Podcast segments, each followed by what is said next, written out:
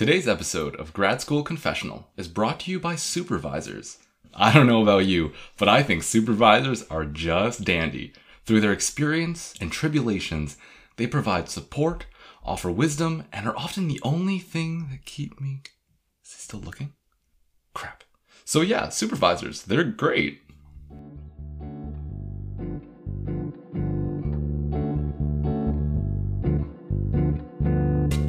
Listening to Grad School Confessional, a new podcast that explores the good, bad, and ugly of graduate school directly from graduate students themselves. I'm your host, Dr. Yo Sway. From awkward supervisor interactions to reviewer two horror stories to convincing your parents why grad school was a good idea, we read out the confessions of graduate students from all over and chat about the realities of pursuing higher education. By the way, if you didn't know, we're doing a giveaway for a $100 Amazon gift card. All you have to do is leave us a five star review or send us your funny grad school story to be entered to win. Details are in the episode description. I'd like to welcome back my co host and life supervisor, my wife Anna. Anna, welcome back. What's a life supervisor? You know, like kind of that person that keeps you on track, like makes sure you pay rent on time and keeps you from sticking a fork into a toaster, that sort of thing. How have you survived this long? I don't really know, actually. Anna is a PhD candidate studying medical sociology, a field. No, no, no, no, no, stop. I, I don't do that anymore, remember? Oh, right, right, right. Anna has changed her mind and is now doing digital health, a field where researchers ask Is WebMD a real person? And can they be trusted? Is Web their first name or their last name? Is it Dr. Web? Like Dr. Pepper? So, fun fact actually, Dr. Pepper is actually an optometrist. I don't even remember what we were talking about anymore. Anyway, our first story comes from a new grad student who had a little trouble with their supervisor before they even started. They write On the first day of orientation for my master's, I gathered into a room with my peers to learn more information about the program. After some general introductions, we went around the room and stated our name, who our supervisor is, and something interesting about ourselves. Of course, when it was my turn, I mispronounced my supervisor's name. This became clear to me and everyone else around me when the person sitting directly behind me said my supervisor's name differently, that is to say, correctly. The worst part of this was that my supervisor heard me mispronounce their name because they were standing at the front of the room. Perhaps that's why my supervisor called me by a different name throughout my master's. I'm not sure, but I always thought they had a funny sense of humor. Okay, follow up question. Um, when they say the supervisor called them by a different name, like every time, But like, what if it wasn't even like a close thing, like Kristen and Kirsten? What if it was just completely different? Like your name was like Sarah, and they were just like, "What's up, Jeff?" You know, just like completely different. there's a bit from Scrubs about this, right? Oh yeah, the, Kelso's like, out of respect for everyone, I will call all the female interns Debbie's and all the male interns I don't know, Steve or something. Steve. It's like, oh, that's a coincidence. My name is Debbie. Now, out of respect for everybody else, your name shall be Slegathor. Slegathor. uh, I I, wouldn't even complain. that'd be kind of cool though, right? Like if you were just known as Doctor Slegathor. it's like way better than Debbie. No no, offense to no Debbie's offense to Debbie's out there. We gotta Uh, be upfront about that. Yeah. Um, I've done this before though, for sure. Like I've I've seen people's names written down on articles and just thought to myself, man, I really hope I don't have to meet this person like in real life because I definitely wouldn't know how to pronounce this. and I had one of those names. I, Yeah. have, I had an Eastern European name that was pronounced five different ways by five different people. I but uh, I actually still go to you for like help with like Polish last names or Ukrainian last names. There's just like anything more than two consonants in a row, you're like, Yeah, I don't know. But I've had this before too. Like I've had people actually mispronounce my name wrong a bunch. And I guess now your name wrong a bunch. I know my name. Yeah. I thought I would change it and it would fix things. It did not. no. It just made things just Sui.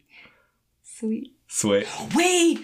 Didn't your supervisor mispronounce your last name at your doctoral defense? Yeah, yeah, he did. He did. I think I think he just not, not to call him out. I, I I love him, but he definitely I think avoided every opportunity to actually have to pronounce my name For four years, for six years, man. Oh, yeah, for he did an six years, and it was just kind of like at the defense, like Doctor Sweet. it was like, nice try. Gonna shoot your shot. respect, respect. Yeah, I think it's just, it's just part of the job, though. Like that's kind of like a consequence of this global scientific community, right? It's just you just kind of have to be familiar with names that you're not going to be able to pronounce necessarily. Unless you become so famous that like your last name just becomes one of those things that's just attached. Like to a your household field. brand. Yeah, like Oprah or like Prince, like one of those one name monikers. You know? I think if I had one of those one word monikers, it would be just yo. Yo, What's up? do you see what I have to live with? it's pretty funny though. Hmm. Yeah. Anyway, our next confession comes from a PhD graduate who recounts their struggles with their PhD supervisor and how their relationship almost led to them dropping out. They write In the beginning, my supervisor was great. They were supportive of my ideas and progress. At some point early in my PhD, things changed. If new students didn't start off where the previous students finished, they were considered a failure, and the abuse began. Things got worse as I progressed. The results from my experiments were considered to be quote unquote not good enough, and my opinions no longer mattered because I was quote unquote just a student. At one point, my supervisor tried to kick me out of the program because they didn't think I was working hard enough. For the record, we were expected to work 80 to 100 hours a week. Fortunately, my committee stepped in and supported me. I almost quit my PhD because the attacks on my abilities never stopped, but I was three and a half years in and didn't want it to be for nothing and to start all over. I published three first author papers and two reviews, yet I was seen as unproductive. My supervisor tried to stop my defense after it was already scheduled because they thought I hadn't done enough to earn a PhD. Again, my committee had to step in and I was able to defend my PhD. I was constantly on guard for questions or attacks that would make me look bad in front of my peers and mentors.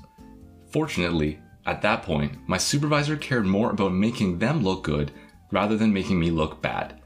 It took a lot of effort to get over the imposter syndrome and second guessing, but since then, I've had excellent mentors who have encouraged me, my ideas, and my abilities. Woof. Yeah, oof indeed, eh? Imposter syndrome is real in grad school. Like, I still feel like I get this now, where I just don't feel like I'm qualified to be doing literally anything that I'm like being assigned to. Mm-hmm. And I can absolutely understand if your supervisor is on the other side of that, like they're not encouraging you, but they're actually actively bringing you down and contributing to that imposter syndrome. That's rough. Mm-hmm. And to me, this is interesting because clearly the supervisor is not enjoying supervising graduate students. Then, like, why do you keep taking graduate students? Yeah. And I mean, it makes you kind of wonder too, like, does this supervisor, like, where did they learn it from? Who Right? hurt you? Who hurt you? Who made you like this? Right? But like seriously, they, they must have had some influence, like some they're either their supervisor or someone they've worked with that has encouraged this kind of I don't even know, like toxic environment for their students. Or you know what it is? It could even be just that they kind of settled into it throughout their career or and they found that it was being rewarded. Like they're being rewarded for their students being productive. And if that means driving them to 80 to 100 hours a week, like I'm not gonna lie, I didn't even know there were 100 hours in a week. like I, how many hours are in a week? Time flies when you take two naps a day. Hey man, okay, those first of all, okay, no, cut that. I don't just take two naps a day. I recover my mental and physical health twice a day. Okay. But it it sounds like a very silly approach to me because one, we get as graduate students so little recognition for what we do mm-hmm. that if you encouraged us, we would lay our lives down for the lab. Like we would be more productive. And second, your students will graduate and they will become academics or they will become policymakers or regardless of where they go, mm-hmm. wouldn't you want your name to be associated with good things and not, oh my god, I had this terrible experience Yeah. with this person, don't invite them to collaborate. Yeah, exactly, right? Like I, you know, definitely know of other professors and other um, students turned, you know, academics and researchers that specifically will go out of their way not to work with certain people because they've just left such a like a bad sort of experience Yeah. with them. Yeah. And you know, in a scientific community like we had mentioned, that's very global. You, you have to work with people. You have to collaborate, and why wouldn't you want to form these strong working relationships? It's just it's kind of weird to me. Exactly. My supervisor still continually works with uh, doctoral students that she had supervised in the past who have graduated because they reach out to her with Mm-hmm. Projects and they're like, I loved working with you. I want to continue doing it. And it's so beneficial when you're a good supervisor. Yeah, it, then it, it benefits you immensely. And I think on the other side of that, if your supervisor isn't very good, it puts you in a really awkward position as a like a PhD student or a master's student because you know these are the people we ask for references from. These are the people who we leverage their network, right? And these are the people who in this improper sort of imbalanced power dynamic, we have to have them on our papers. And so if you don't have a good relationship with your supervisor, you may not get your work published. And in the end, that hurts you so much more than it hurts them, which is like really unfair. Yeah. And that was my master's experience where I completed two projects as part of my master's, but the working environment uh, between myself and my committee and my supervisor was just so toxic that there was no way I was going to keep working with them mm-hmm. to publish anything. And I don't think, even if I pushed on, I don't think anything would have gotten published just because of our dynamic. And so mm-hmm. I started my doctorate, two papers on the whole. Yeah. Um, and so I had to catch up. And now coming to the other end of my doctorate, I'm like, I think I'm finally catching up. Mm-hmm. Um, and for what it's worth, I think you made the right decision because I remember you were getting like sort of emails at two, three in the morning. And I remember you feeling really stressed and having to feel like you had to respond to them then. Yeah. And they were about the meeting the next day at like eight in the morning. And it just makes you wonder, like, I take two naps a day and I still get tired. I go to bed at like 11.30, guys. so, It was rough. and, and I think there's another side to this too, where it's not to say that your supervisor can't still push you in a way or challenge you. Like, I would be lying if I said my supervisor and my PhD didn't make me cry. Um, but was it kind of deserved? Like, I feel like, yeah, like I was kind of not taking some aspects of it as seriously. And it was kind of that conversation that really turned things around. Um, I mean, I guess technically, according to the famous chef Marco Pierre White, he didn't make me cry. I chose to cry. Uh, but, but, you know, but I think there's definitely signs of a bad supervisor. I think one of the signs is not respecting your boundaries. You know, whether that's with like work, whether that's with like mental health, um, or just, you know, even health in general, which it can come down to. Yeah, I think if your supervisor is downplaying your ideas or disregarding your ideas because you're quote unquote just a student, Yeah. Yeah. yeah, someone's on a high horse. And again, it's unfortunate that there is that power imbalance where they can be in that position and say, I don't care what your ideas are. We're going to do this anyway.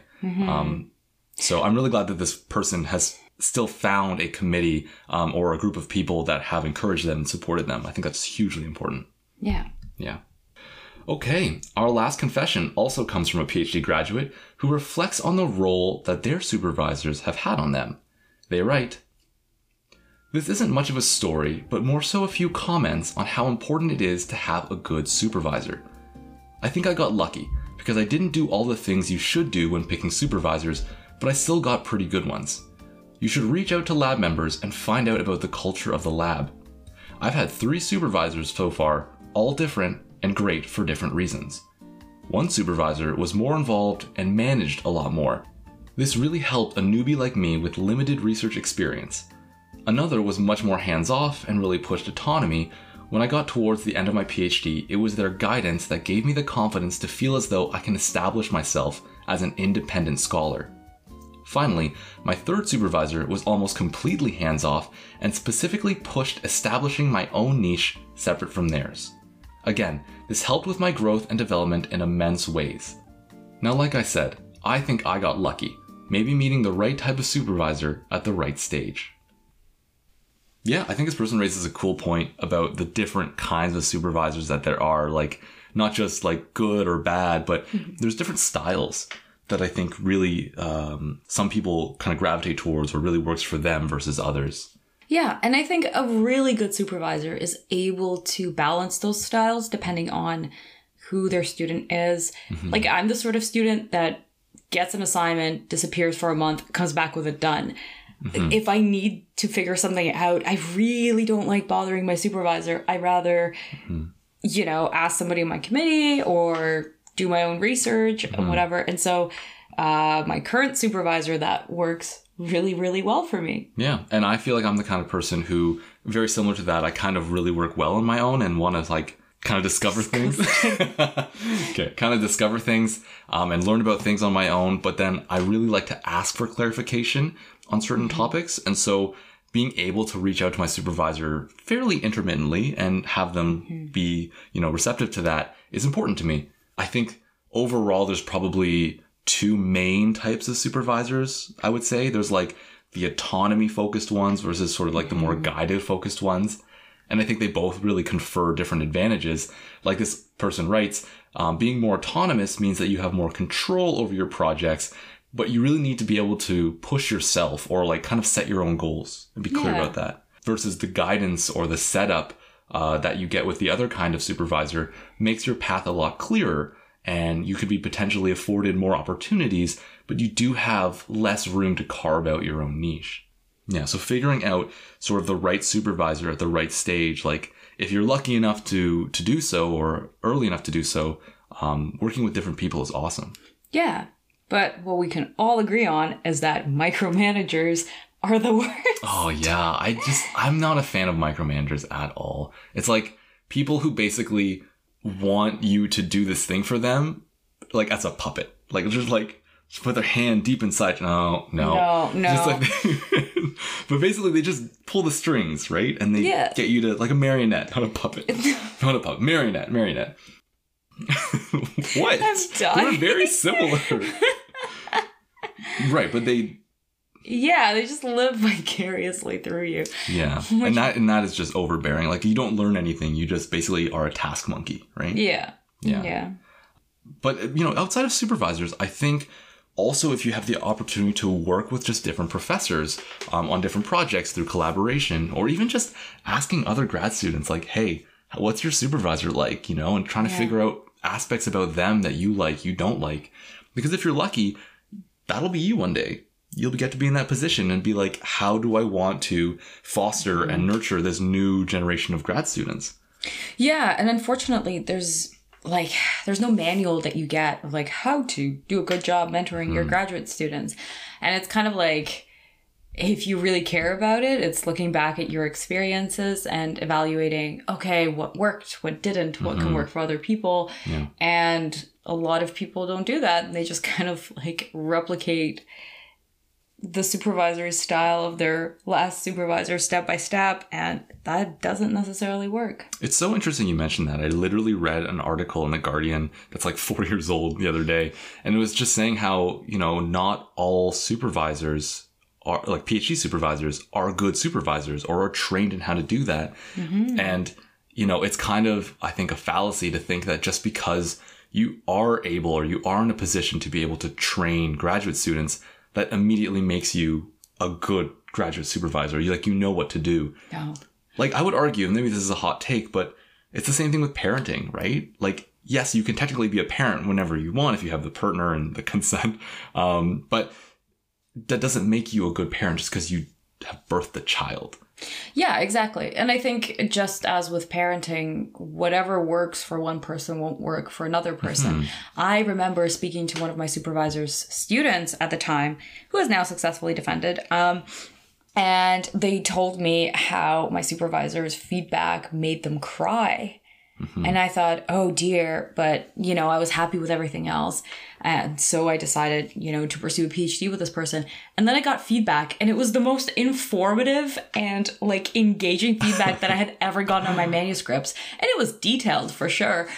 But it was so good. And I was like, I guess for some people that would be very Yeah. discouraging just getting that sheer volume of feedback and that would make them cry. But for me, it was like, oh my gosh, somebody's actually looking at my work and they care enough to provide me with feedback. Mm-hmm. And so, you know, if you're talking to people in the lab of whoever you want to work with, like mm-hmm. also gauge their experiences. Like, how would you go through that Yeah, experience and if it would work for me? I think that's a really good point.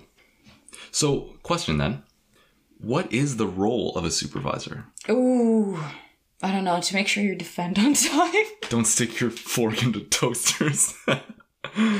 Um, make sure your students don't start their studies before they put in an ethics. Yeah, basic stuff. But I guess really it's I guess what we're coming getting across here is the, the guidance, right? It's really Yeah. just like having this level of investment in your students, not just as you know these researchers that can do stuff for you, but also as their own independent people who want to get stuff out of a program, right? Like a PhD program. And I think some supervisors treat their grad students like research assistants. And I think those at the end of the day are two very different things. Like a research assistant is a job and you're there to do a certain task. But as a grad student, it's in the name. You're still a student. You're being A trained. grad student is the same thing as an RA, but they're not getting paid. it's a volunteer position. Oh, That's sad. um, okay, so then in contrast to the previous story where we kind of talked about these bad supervisor traits, what's like, what are good supervisor traits? They do this and that's kind of a good sign. Mm, I think immediately it's just they respect your boundaries, yeah. right? Like your time, your health, they check in on you, they have a vested interest in you beyond just the research you do. Yeah, I think that's a good place to start. Um, I think a supervisor that takes an interest in your work, mm-hmm. not because it's directly aligned with their work, so it'll boost their publications, but also because they genuinely find it interesting. If they don't find your work interesting, why did they take you? Yeah, right. It's kind of that. And, you know, these are conversations you can be having before you even start, right? Yeah. I think oftentimes we're just hear about graduate school and getting admitted, and it is difficult, especially in a lot of countries or a lot of schools.